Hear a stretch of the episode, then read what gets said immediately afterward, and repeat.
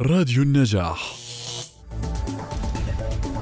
يدعوكم مركز ورود الشمس لتنمية قدرات الأطفال في منصته التوعوية لحضور محاضرة مجانية بعنوان أسباب الصمت وعلاجه.